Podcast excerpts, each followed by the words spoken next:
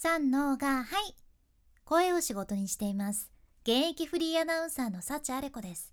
話し下手からフリーアナウンサーになれた幸あれ子があなたの声を生かす話し方のヒントをお届けします。声を仕事にするラジオ。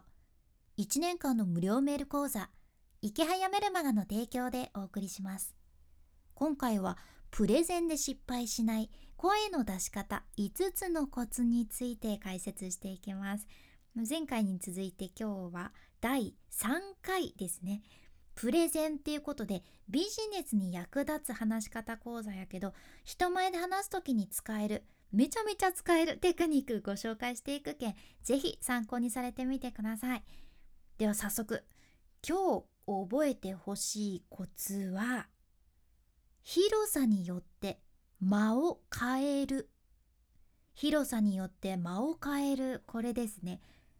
伝わる話し方をするために間を空けるっていうのはね欠かせません。すごく大事。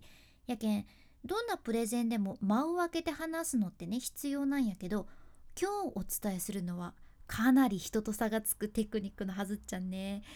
前回お話ししたんやけどさ人前で話す時は声が反響するからこそいつも以上にゆっくり話すのが大事っていうことね。これはお伝えしました。でゆっくり話すことだけしてもダメですよっていう話なんです。ゆっくり話すことだけしちゃって間を空けずに喋っても反響してるからさブワンブワンってずっとずっと音が続いてこれまた聞き取れないプレゼンになっちゃうわけなんですよ。で実はプロの喋り手は会場の広さによって話すスピードも変えるし間の開け方も変えるっちゃね。会場は広ければ広いほどゆっくり話すし間の取り方もたっぷり取るようにしとるちゃん。これテクニックです。やけん私も広いセミナー会場では、まあ、ゆっくりしっかり間を空けて話すんよね。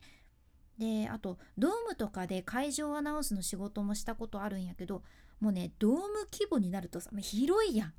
寒いとねそしてドームドームはね ちょっとこっちの事情やけどドームの仕事寒いんですよ。それは置いておいて。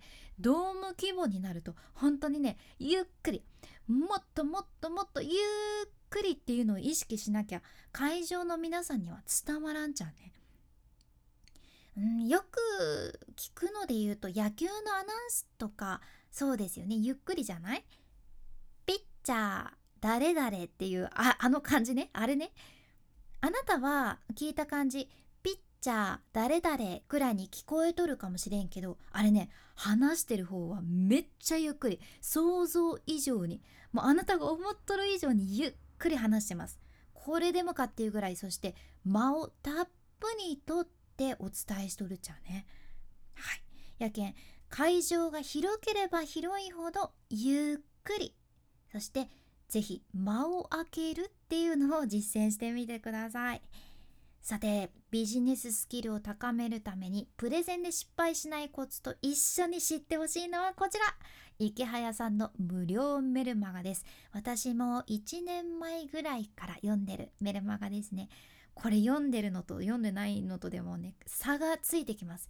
私ももし読んでなかったら副業始めること絶対できてないし今ネットをこんなに使ってないはずっちゃね。本当に大きな影響をもらいました。2日に1回届くメール講座なんやけど具体的に自分のビジネス力をアップさせるのにも役立つし SNS とかブログの伸ばし方副業の始め方がねサクッと学べちゃいます。でずっと無料やけんお金はかからんしやめたい時はサクッとやめられるけんまだ読んでない人是非まずは読んでみてください。この池早さんの無料メルマガのリンクは画面スクロールして出てくる概要欄エピソードメモに入れとるけんぜひこちらもチェックしてみてくださいね。君に幸あれ。ではまた博多弁の幸あれ子でした。